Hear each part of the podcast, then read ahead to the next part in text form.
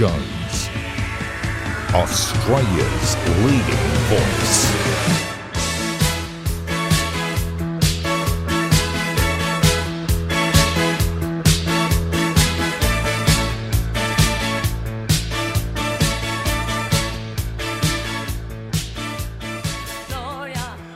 Evening, and thank you for your company at the beginning of a new week. Another big week ahead.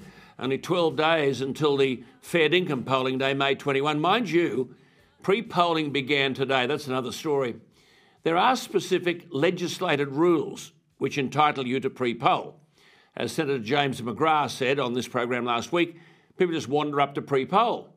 No one asks if they have a statutory entitlement to poll to vote ahead of election day. It is ridiculous. We have an election day set for May 21, yet up to half of eligible voters will vote ahead of May 21. And it paves the way for all sorts of voter fraud, including multiple voting. Donald Trump is right when he says the elections of first world democracies are slowly deteriorating into that of a third world country. Anyhow, Anthony Albanese will join me shortly. According to today's news poll, Albanese could be Prime Minister in 12 days. Tonight, I'll also be joined by perhaps the only Liberal candidate who has the chance of taking a seat from Labor, Andrew Constance. He is, as you most probably know, a former New South Wales Treasurer who did a splendid job in the New South Wales transport portfolio despite all the hospital passes thrown his way. Nine times out of ten, if there was anything happening with the Berejiklian government over the past few years, it was dropped onto Andrew Constance's desk. I don't know how he did it. Not only that, his state electorate of Bega was devastated during the bushfires. He was there with victims every step of the way and continues to fight for people who've lost everything and are still wearing other people's clothes. Andrew Constance is now the Liberal candidate federally for the federal seat of Gilmore, held by Labor's Fiona Phillips, with a margin of 2.6%. She's a fairly formidable opponent, I can tell you. Gilmore will be a key seat in this election. It covers parts of the South Coast and the southern Illawarra of New South Wales, including the entirety of the cities of Shoalhaven and Kiama. Tonight we'll cross to Andrew Constance, who's been out campaigning all day. Now remember to tell your friends and family how to watch. Just head to the adh.tv website and click Watch Now, and you can have your say. Email me, Alan Jones at adh.tv. Now, as I just said, with less than a fortnight to go, it may well be, if people haven't already made up their minds, that the election contest has taken a significant turn. The question is who will it favour? According to today's news poll, it has worsened the position for the Morrison government and strengthened the position for Labor. Albanese is hammering on about compassion. According to the polls, it is biting. We're talking, of course, about cost of living. The inflation spike and the consequential rise in interest rates has drawn attention to what are called cost of living issues, which basically means household bills, electricity, housing, mortgages, wages, vegetables, meat. It was always inevitable that the extraordinarily cheap money couldn't last. Nonetheless, the government is defending a stack of marginal seats in Perth, Brisbane, and Tasmania, and the reality is, often unfairly, governments get blamed. What is called the hip pocket nerve has suddenly become very sensitive, and the pain is driven by the increase in prices for things that families can't do without. On top of that, there is a widening gap between the increase in prices and the stagnation of wages. Inflation figures like this in the middle of an election campaign are always bad news for government, especially a government running on its economic record, with an opposition hammering the decline in the purchasing power of the take home pay. And while Josh Frydenberg provided relief for some in the budget, like, for example, halving the petrol excise or $250 cash handouts, these are temporary. The price pressures are permanent and they're felt with necessities such as food and health and fuel and the mortgage repayments. It is not a sensible tactic to try to argue that inflation and employment figures are much better than they are in comparable rich countries. That doesn't cut it with the average voter, having to put stuff back on the supermarket shelf because he or she can't afford it. In Perth, the coalition has three seats at risk of being lost to Labor. Headline inflation there is 7.6%. The price of new homes in Perth rose by 16% in the March quarter. And because vacancies are at historically low levels, Perth rents, like everywhere else, have climbed. In Darwin, rent is up by over 11%, and the coalition is trying to win Solomon. In Brisbane, inflation is way ahead of the national average, and Labor have got their eyes on three seats. And in Tasmania, the coalition holds Bass by 0.4% and Braddon by 3.1%. The thing is, neither party is anywhere near offering solutions to what is plundering the hip pocket. And given the modern day disposition to plonk children in child care, the out of pocket costs there have risen by nearly 15% since the last election, which is almost double the rate of inflation. Put another way, the rise in inflation since March last year is 8.6%, but the cost of childcare in the same 12 months since March last year is up 14.8%. Childcare is a significant economic issue. Albanese is making it a central component of his campaign. I warned this would happen months ago. If the cost of childcare becomes exorbitant, one of the parents may well consider whether working is worthwhile. Or if parents decide that there is a day of childcare they can't afford, that may well push a childcare worker out of work. Common sense tells you that early child care education is now a source of great financial pain. If the industry has seen limited wage growth, and now for parents, significant cost of living pressures, and now the mortgage cost has gone up, and on top of that, families are grappling with a 15% increase in the cost of childcare, it doesn't add up. Something's got to give. I thought one of the most disturbing consequences of all these announcements last week about inflation and interest rates and the escalation in the price of groceries came from the boss of one of the nation's largest independent supermarket chains, Ritchies. The chief executive, Fred Harrison, said he knew rising food prices were starting to hit household budgets because he'd noticed mince meat sales increasing. In other words, mince is a cheaper kind of meat Mince sales are starting to lift, and this is a telltale sign, all summed up in the disturbing truth of last week that inflation had accelerated to its fastest pace in more than two decades, and at the checkout, meat, fresh fruit, and packed groceries have seen prices rise far beyond the anemic rise in wages. How this affects the voter in fewer than two weeks is impossible to determine. But one thing seems certain cost of living and the sluggish growth in wages will be very much on voters' minds when they go into the polling booth on May 21. Well, my first guest of the week is the man who could be Prime Minister in 12 days' time. Anthony Albanese, thank you for your time. Can Thank you very much, Alan. Thanks for having me on the program and congratulations. Thank you. It's a big project, I've got to tell you. Could I just ask you a personal question? You've been in Parliament for 26 years. You were at one time Deputy Prime Minister under Rudd's second term. You've been Minister for Infrastructure, a Minister for Regional Development and Local Government, and then Deputy Prime Minister under Kevin Rudd's second coming. Why is it that people say they don't seem to know you? Is it your fault or the public's fault? No, I think, I think some of that is just uh, spin from the government. But it is true that during the pandemic, we had unprecedented circumstances. You had state premiers, uh, chief ministers, you had chief health officers doing press conferences every single day. And what we were during the pandemic was constructive. We weren't out there trying to do look at me approaches of just opposing for opposition's sake. Uh, we were constructive, and that meant that the, the bandwidth, if you like, uh, for myself as the, the Labor leader and the opposition leader uh, was less. Uh, if we had have uh, been uh, destructive, if we had have been just there carping at the sidelines, but we weren't. We were constructive. We were putting forward constructive ideas like wage subsidies. We were concerned about the rollout of the vaccine to make sure it happened earlier, and that meant that we didn't get as much attention as we would have. All right, well, let's just cover this because as Prime Minister, you would represent the nation around the world, and even though they might dislike the Morrison government, they're genuinely worried, it seems, about Anthony Albanese being Australia's face to the world. How do you address that? Well, I'll tell you one thing I wouldn't do, Alan, which is to leak private text messages uh, from other uh, national leaders, from our allies. And uh, that occurred, of course, uh, with Emmanuel Macron, uh, with Mr. Morrison. And I think that will cause world leaders to really pause in their engagement with him. And uh, that was of real concern. Uh, I have represented Australia at the first ever G20 meeting.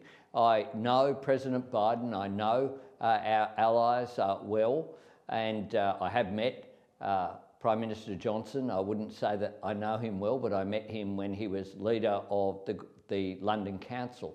but I've engaged in international forums for a considerable period of time Uh, as a, a senior minister in the former Labor government. Look, it's just a curiosity. I don't want to dwell on this, but how could someone, people are asking and writing to me, how could someone sitting in Parliament for 26 years, sitting at the dispatch box opposite a government, boringly repeating in order to seek advantage an unemployment rate of 4%, a cash rate of 0.1%, and then you didn't know that either? Do you understand that worries people? No, Alan, one of the things that I'll do, and my opponent will never do, if there's a mistake, I'll, I'll fess up. It was a, a, a human thing to happen.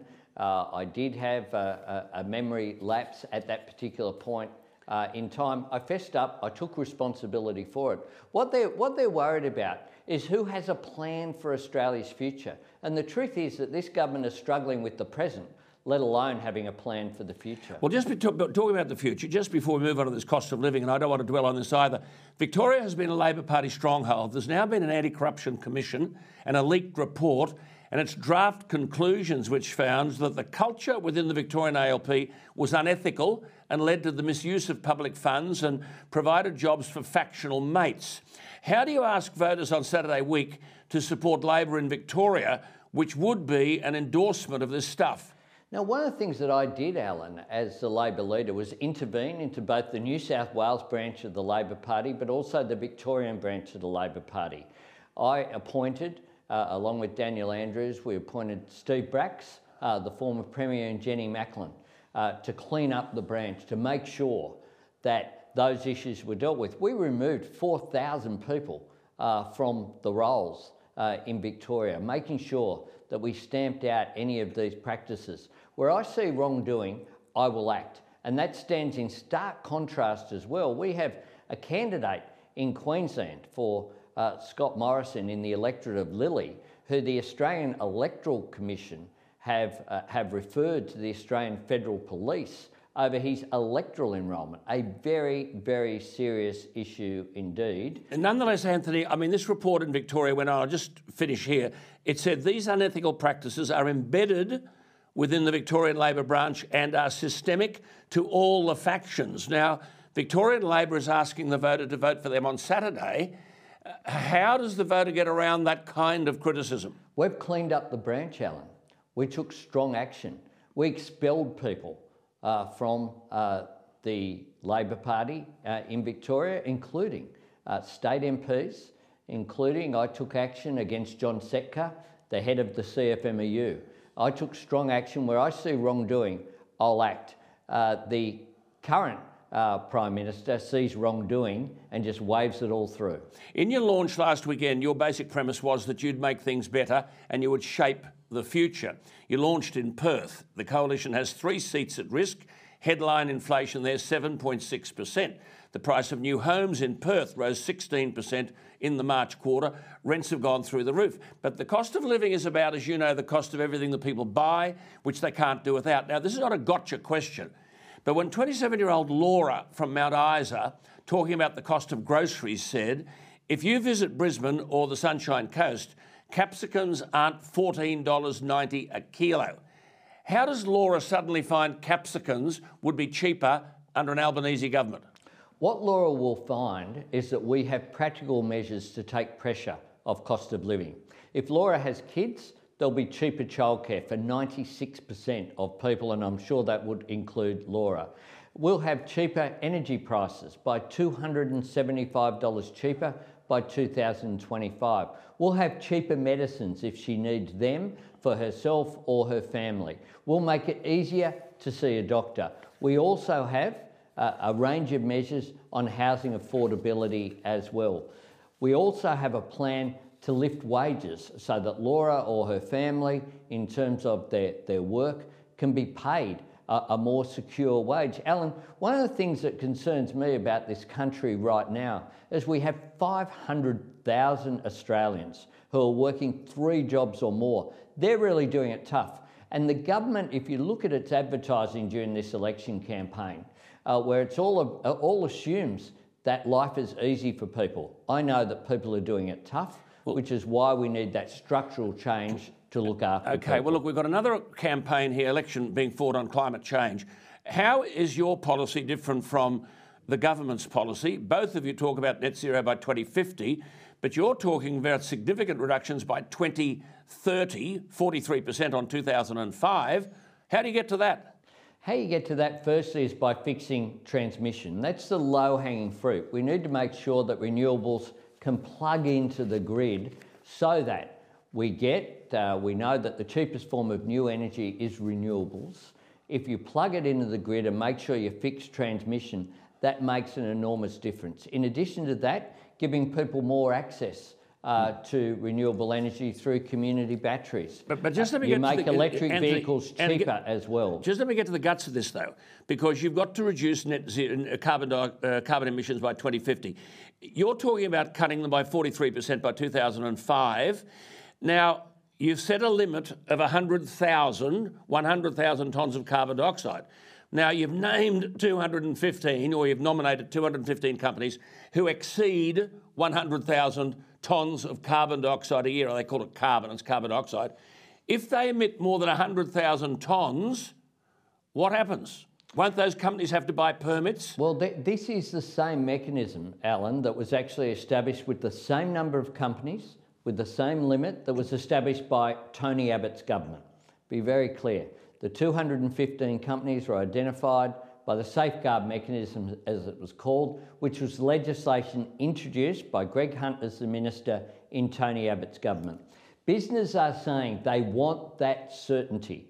That's why our plan has been endorsed by the Business Council of Australia, the Australian Chamber yep. of Commerce and Industry, the Australian Industry Group, and the National Farmers Federation. But just let me go to the point, Anthony. If they emit more than 100,000 tonnes, this is the key point, they'll have to buy carbon credits. And they sold last year in Australia for $40 a tonne, in Europe somewhere 100 bucks a tonne.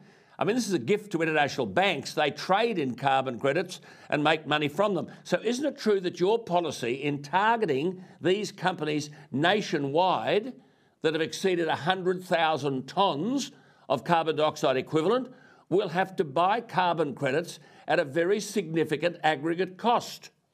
Well, that will be a, a, decision that they make of how they deal with the mechanism that was put in place by the Abbott government. But, Alan, I make this point. More than two thirds of those 215 companies have a commitment already for net zero by 2050. A, a, a large number of them have much higher targets than what we have of 43%, including major resource companies. And the reason why is because the, the shift to clean energy is about economics. It's about reducing their overheads and their costs. Yeah, but the and excesses, Tony, I, Anthony, I want to make this point. I'm that sorry is because what's driving the change. We're talking about jobs here. I mean, the excess of those 215 companies is about 189 billion, uh, 189 million tonnes of carbon dioxide. Now, if you take that at $40 a carbon credit, they're going to be billed seven and a bit billion dollars on 215 companies. Someone's going to lose their job. That's not right, Alan. We did modelling through Reputex, Australia's leading energy economists. And what they found was 604,000 jobs will be created as a result of our policy. Five out of every six of them, importantly, in regional Australia. And what we've seen with the shift that occurs. We, we know Liddell, for example, the power station. There used to be a debate saying keep Liddell open. It's closing on this government's watch. Why? Because the economics is going in that direction. But see, if you that were running, Anthony, if you were running one of these companies and you had to buy carbon credits, wouldn't you close the company down because you could go overseas to a cheaper jurisdiction? I mean, is no, Alan, because what's happening? What's happening on the ground is that companies are, are shifting are shifting because they want to reduce their costs. That is something that is going on. I visited. So they won't have to buy carbon credits. I, I visited. Well, they're shifting, Alan. I, I visited. I'll give you one example. Uh, Rio Tinto's aluminium operations uh, just outside of Gladstone. Now, they're, they're a major a major company. Uh, they are going to be using hydrogen in their system to reduce their emissions. That's happening between now and 2030. There's an enormous shift going on. We're very confident about our policy providing that investment certainty in order to so go you're forward. Saying, you're saying that those 215 companies will emit less than 100,000 tonnes of carbon dioxide and they won't need to buy carbon credit carbon credits. No, I'm not saying that. I'm That's saying, not credible. I, I'm not saying that, Alan. What I am saying is that companies are responding to uh, the market by reducing their costs and are investing in reducing their emissions. But they've got to buy carbon That credits why- if they go over 100,000 tonnes. I, I understand that, Alan, but have a. Well, isn't that a carbon it- tax? No, it's not, Alan. Well, if it is, it was one that was introduced by Tony Abbott, is what you have to argue. But Uh, these it- are all trade exposed companies. No, trade coal mines, gas projects, steel makers. Now, no, one of the things in our policy, Alan, and this is important, is that uh, emissions intensive trade exposed industries, right, ETs as Yes, they're known, yes. they will not face, not face any uh, onerous duties, if you like, higher than their international competitors. but then you won't get to your target of than their 43%. international competitors. If that's but a the range case- of com- but a range of companies will be reducing. Uh, that's the analysis that has occurred, Alan. We want to make sure. One of the things that I've been determined to do with this policy is to make sure that what we don't do is put in place a policy that just sees carbon emissions shifted overseas. That makes no difference to global if emissions. trade and we know, exposed and we know that this is a global issue. Yeah, but Anthony, if trade exposed policies are going to get special treatment, you won't get to your 43% by 2030. We will, Alan, and that is why it has been addressed. And, and a number of the companies, a number of the companies, including major resource companies, have uh, targets that are much higher than 43% by 2030, much higher. Some of them have uh, quite considerable targets by 2025, others have 50% or 60% by 2030. So we want to make sure that this drives down, drives down emissions, but also keeps Australian businesses competitive, which is why we have in our policy an, an assessment there'll be no impact in terms of no closure of any mines, no closure of businesses which are trade exposed. That is all there Then my, in I'm our saying, policy. Anthony, I'm saying you won't get you won't get to 43% reduction Well, by the, 2030. the analysis by Reputex shows that we will, and indeed the government's own claim, by the way, that they have a target of 26 to 28 percent, but their own claim is that they'll get to 35. So Okay. that's already baked in. Right. Our policy that will see additional support for electric vehicles by taking uh, taxes Right. off electric vehicles, community batteries, just- fixing transmission, all of those measures Right. add up to that figure. Okay, I just want to make one point, and, and I'll go on to one other thing before we go. I'm simply saying that if they emit more than 100,000 tonnes, they're going to have to buy carbon credits, and that will be a tremendous cost to 215 businesses. And if you say trade exposed companies are going to get special treatment, then you won't get to that 43% reduction by 2030. But just before we go, I live sheep respectfully export- disagree, Alan. Yeah, okay. Live sheep exports is a big issue in WA. Uh, are you going to ban live sheep exports, which are worth millions and millions of dollars to the WA economy? And McGowan doesn't agree with that policy, does he? What, what we've said is two things, Alan. Uh, one, that we'll maintain the uh, ban that's there now uh, in the northern summer. Okay, so that, that's something that's in place, has been put in place uh, by the current government, and, and we'll maintain that. The other thing is, is that we'll look to, to a phase out. We haven't got a timeline on that because we want to work with Mark McGowan's government and work with industry to get a good outcome here. A good outcome for sheep farmers, but a good outcome as well for animal protection. Well, Mark McGowan says, I think the measures that are in place are appropriate. Why would you dismantle them? Well, we'll work with Mark McGowan and his government. He's a good friend of mine, as you know, Alan. He launched my campaign uh, in this national election. We'll work with him, uh, but we'll also work with the industry to make sure that we get a good outcome. At the last election, there was a time frame on the phase out.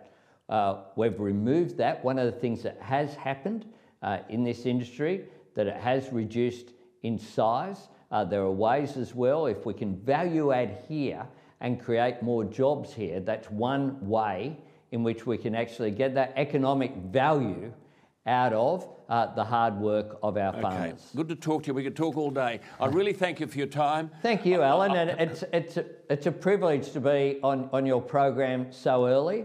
Thank I, you. I, I congratulate you, and Thank I, you. I look forward to coming on uh, in the future. In a different capacity, perhaps.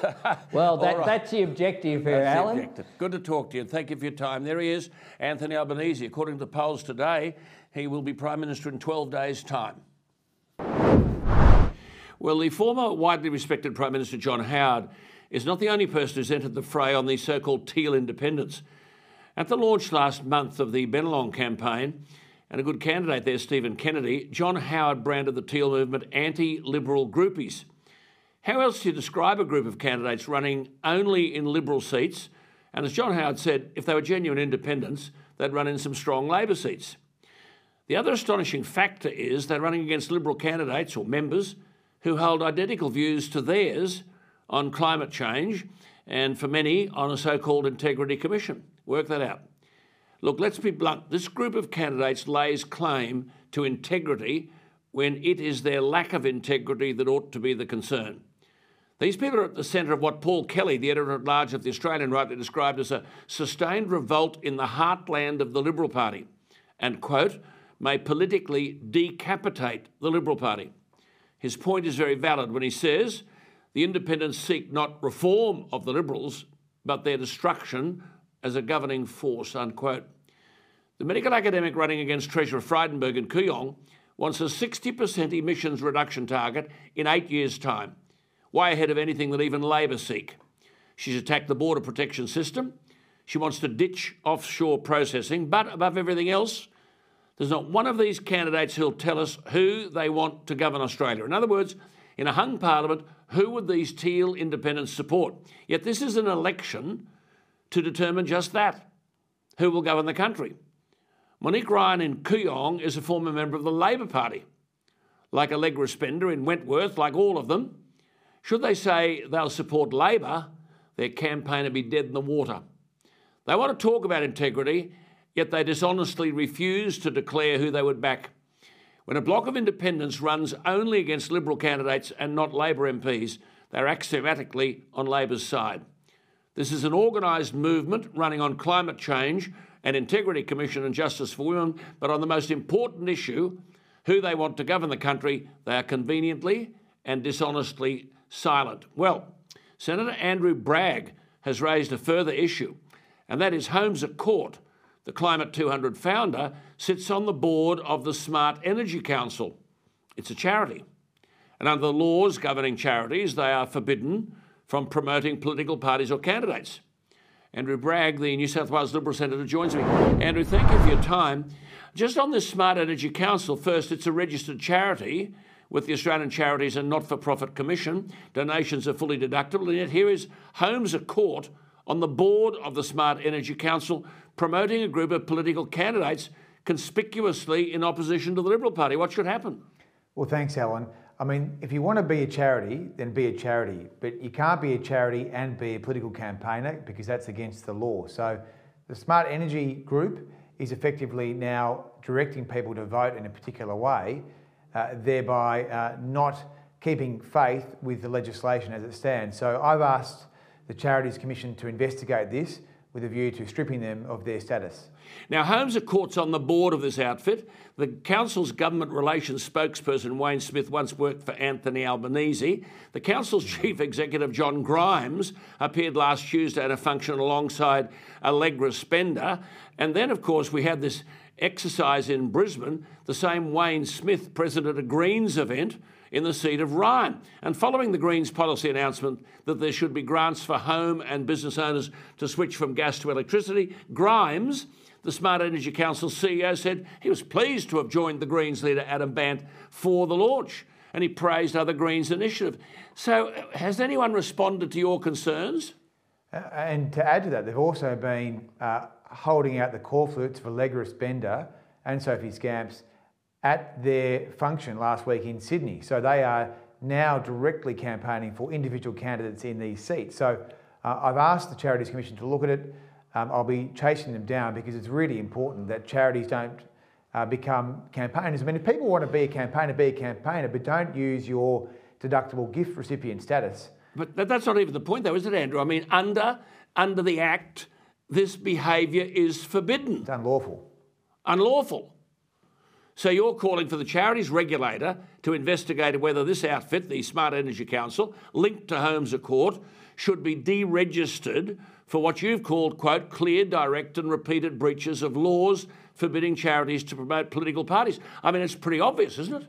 It is pretty obvious, but it's been notoriously hard to get the charities regulator to strip any organisation of their gift recipient status. So, but this is the most egregious example of disgusting behaviour on behalf of a, a, charity. So they really do need to move very quickly. And these so called independents say they're campaigning on transparency, but the most important issue on transparency is how would they vote in the event of a hung parliament? Mm. And they won't tell us. Well, they've also been quite dodgy with the concealment of donations, like Zali Steggall did this. Uh, earlier this year, there's been a whole lot of you know significant integrity issues. But I agree with you that uh, if you can't say who you'll support yeah. in a hung parliament, then you've got no integrity. Well, I mean, if an independent candidate running for the seat of Kooyong, the seat of the Liberal Party founder Robert Menzies, were to say she'd be voting for the ALP, her campaign would end there and then. That's why they're being dishonest about all this, surely. Well, I mean, they've got a threadbare policy agenda and they won't say who they'll, they'll support. So it's a huge risk to the country.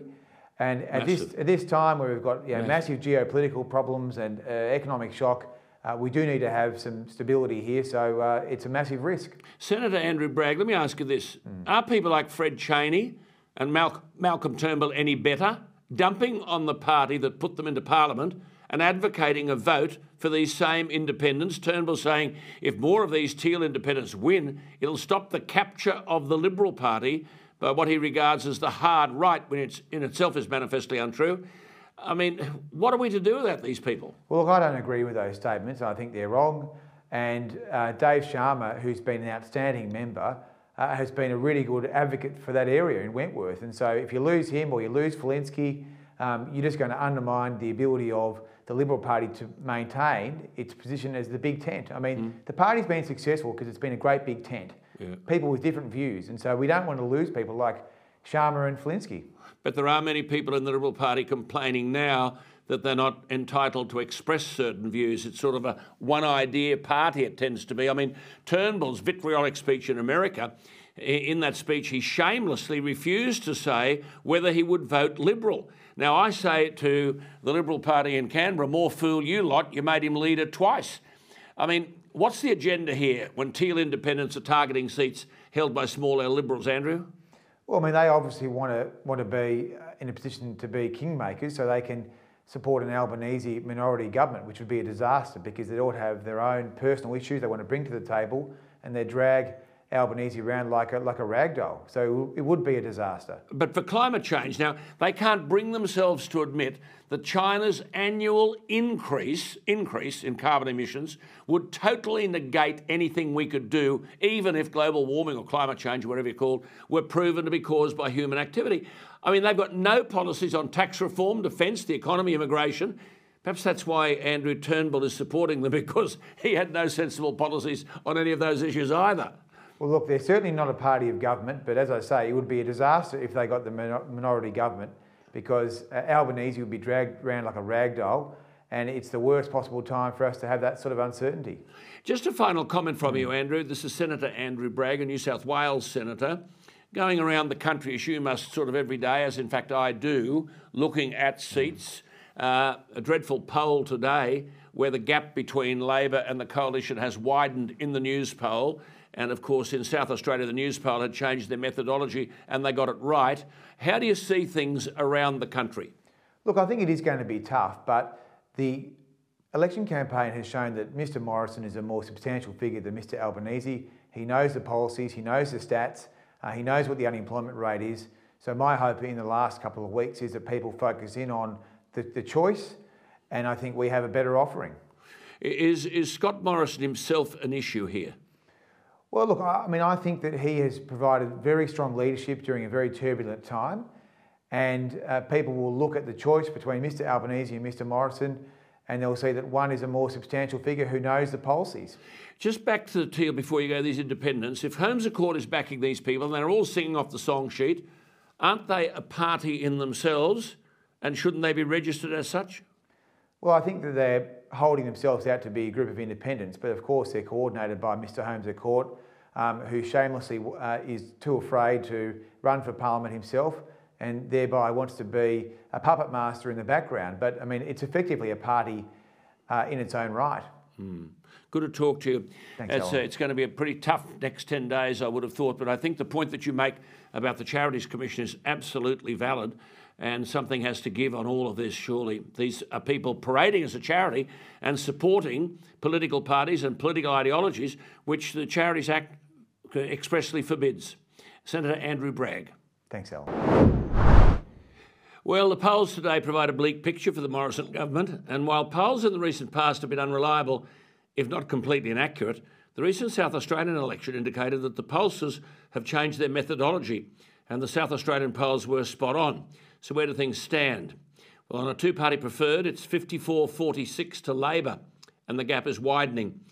With less than a fortnight to go, the coalition is struggling in at least 10 seats across Australia, which brings us to the seat of Gilmore in New South Wales, held by Labor with a margin of 2.6%. Fiona Phillips is the Labor member. She is a formidable opponent. She has a Bachelor of Economics from the University of Newcastle and a Master of Business from the University of New South Wales. You might recall she defeated the Liberal drop in candidate Warren Mundine at the last election. She has significant contacts in the electorate. She was raised on a dairy farm. Well, into this mix comes what many are describing as the glamour candidate, Andrew Constance, for the Liberal Party. He is immensely well credentialed for this electorate, having held the state seat of Bega for 18 years. He's a former New South Wales Treasurer, an infrastructure minister, a transport minister, and I saw the phenomenal work firsthand that he did in what became a veritable mess the City Light Rail project, which damaged hundreds of small businesses. And Andrew Constance was thrown the hospital pass by the Berejiklian government to deal with these people, and he did. He heard them and he listened to them. Then, of course, came the black summer firestorms of 2019 2020 that took lives and destroyed thousands of homes and properties in his electorate and beyond. Andrew Constance was there every minute of every hour of every day. I know. I flew down to be with him. The Princes Highway runs through his electorate. He delivered upgrades to the Princes Highway, to local roads and bridges, and now he's offering himself to go to Canberra and he joins me from the beautiful Berry on the south coast. Andrew Constance, how are things going? Well, it's uh, it's raining again, unfortunately. So our poor dairy farmers are doing it as tough as they do normally in drought time because their herds productions are down and we've got more rain today. So, you know, the, the community uh, is sick of the rain. Um, so any glamour of sunshine you can bring, uh, it's going to be welcome. But yeah, look, people are positive and, um, you know, it's just, I'm just getting out there and enjoying myself and, and just making this about the community. And so we're talking uh, big, big areas, the lovely parts of Australia. Could I say to people who are watching us all over Australia, Nowra, Bomaderry, Kiama, Milton, Ulladulla, and the areas around Jervis Bay and Batemans Bay. These coastal communities, Andrew, which dot the electorate, are popular destinations for retirees and holidaymakers. What are their concerns? Well, it, it, all comes back to a couple of things uh, just the state of the local roads, uh, through to the fact that many of, of those people are on fixed incomes. So, you know, when you see volatility in, in petrol, you know, that, that can break a person. Uh, so, you know, we, we're very sensitive to that, uh, given the very nature of our retiree base and our pensioner base.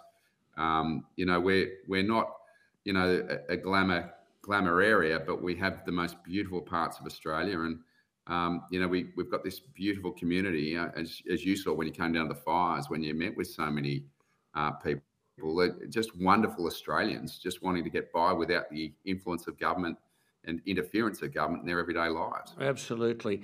Uh, just for the benefit again of our viewers across Australia, uh, there are, I think, about 59 polling places, or there were in 2019 in this electorate of Gilmore. Labor in 2019 won a two party preferred vote in 49 of the 59 places. So you've got a tough task in front of you. Uh, it seems to me, though, after your phenomenal efforts during the bushfires, and he's not listening to this, I'll tell my viewers here, uh, I thought I was going to kill this bloke. He just did far too much. He was there night and day. So I suppose now the spin off is everybody in the electorate knows you, don't they? Yeah, it wasn't a good way to get known. Um, but, you know, we've got a lot of personal journeys which people are taking in terms of their fire recovery. And it's still happening today, Alan. We've, we've still got people who are dealing with builders and insurers who haven't yeah. been able to get their homes rebuilt, uh, living in shipping containers. And, you know, I was there during the fires, obviously, uh, but I've got every intention of staying the course and being with my community as long as I can be because mm. there's a big task ahead. Um, yeah. And, you know, for me, you know, good resilience within community is what matters. Mm, he's a good man. You're a good man, Andrew Constance. Just you skipped over that point. Still living in shipping containers.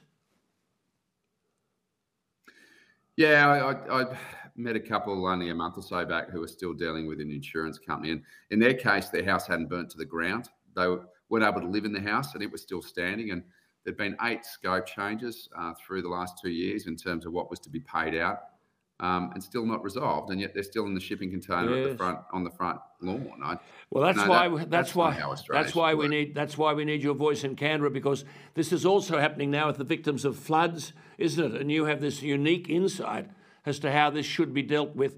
I suppose all this heightens the cost of living crisis, doesn't it, as well?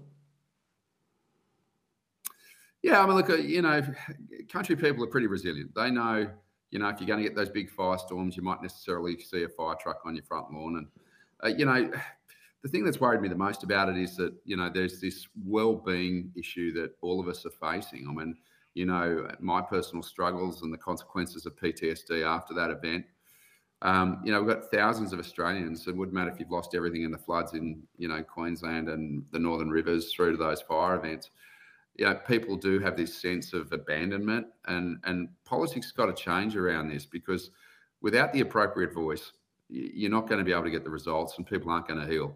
And you know, everything from being able to attract insurance for a business who wants to set up in regional Australia is near impossible now. And you know, I, I feel that we've got to be able to, you know, lift the country. Um, I think the the adversarial nature of what we've seen just it's it's causing a huge disconnect for people and We've got to change it. There's no doubt. It's got to be changed. Good on you. Well, I'm telling you out there, viewers, this is the bloke who'll change it. He's got a big heart. And I guess you'll be saying to them, Andrew Constance, that you were there in the past and you'll be there in the future. I'll let you go. He's been campaigning all day from the beautiful Berry. Stay out of the rain and good luck. We wish you well. You have, I'm saying to viewers as well as to the man himself, he has this rare combination, rare in politicians, genuine compassion for those who suffer and a willingness to listen to those whose voice is rarely heard. So, Andrew Constance, I wish you well. After all the battles you fought for strugglers, it strikes me you're the ideal man to continue the battle for them in Canberra. Good luck in all you do. Thanks, Alan. Good night. There he is, Andrew Constance, the Liberal candidate for the difficult to win seat of Gilmore on the south coast of New South Wales. Well, before we go, we had the National Senator Matt Canavan on the show last Thursday. If you missed the interview, I urge you to go to adh.tv, click the Watch Now button, and you'll find last Thursday's episode there. It is a must watch. He crossed to us from a paddock in Ayr, North Queensland. There he is. This bloke can speak on just about anything, and unlike many in the Parliament, he doesn't require notes. Matt Canavan is one of the most effective politicians in this country, yet he isn't offered a portfolio. In the public arena, he's one of the few willing to argue the case against net zero. He calls it madness on stilts. The 41 year old who'll be campaigning in the Hunter Valley this week has said, and I quote, there's too much focus on first world problems of changing your gender or changing the climate. For people who worry if there's enough left on the credit card to pay the power bill this month, These are luxury goods. Well, what about this? Asked whether he was concerned that his comments would blow up the chances of so called moderate liberals who are being challenged by these teal independents. Matt Canavan replied, and I quote Trent Zimmerman's prospects at the election are just a little bit less important than whether or not we can keep the lights on in this country for the next decade. Unquote. He went on. I didn't get into politics to get jobs for people in my own political party, people who wear blue shirts. I did it to create jobs in regional areas, to protect our country and fight for things I believe in. Unquote. I can hear the public cheering. Do we seriously have a Liberal National Party that's unwilling to debate or cost this absurdity simply because they want people like Trent Zimmerman to hold his seat?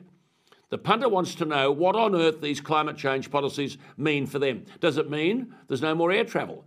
Does it mean that government will tell them what car they can or cannot drive? Will they need to install a charging station out the front of their home? People like Trent Zimmerman, who's on over 210,000 as a federal backbench MP, wouldn't need to sacrifice a thing if net zero targets were aggressively pursued. But the people in regional Australia will sure, will sure as hell know about it. It's never the city slicker who suffers from these feel good virtue signalling policies. It's always the families who are juggling a million costs who suffer, or blue collar workers, or the poor farmer. As Senator Canavan summed it up, the coalition has, quote, fought elections on this stuff. We have fought against radical climate change activism and carbon taxes and won every time, unquote. Yet here was Scott Morrison in Glasgow last year, bowing to this nonsensical rubbish all because he thought it'd win him votes. He's forgetting one thing those who voted for him in 2019 didn't vote for this stuff. It was the brilliant British commentator Charles Moore who wrote last year there is almost no chance the world will suffer climate catastrophe in the coming decade, but there's a clear risk that millions of our citizens will start to shiver, both literally and economically, if our energy supply becomes both punitively expensive and intermittent. Unquote. That is the true definition of net zero. Well, that's it from me tonight. I'll see you tomorrow night on ADH.TV at 8 pm. Thanks for your company and good night.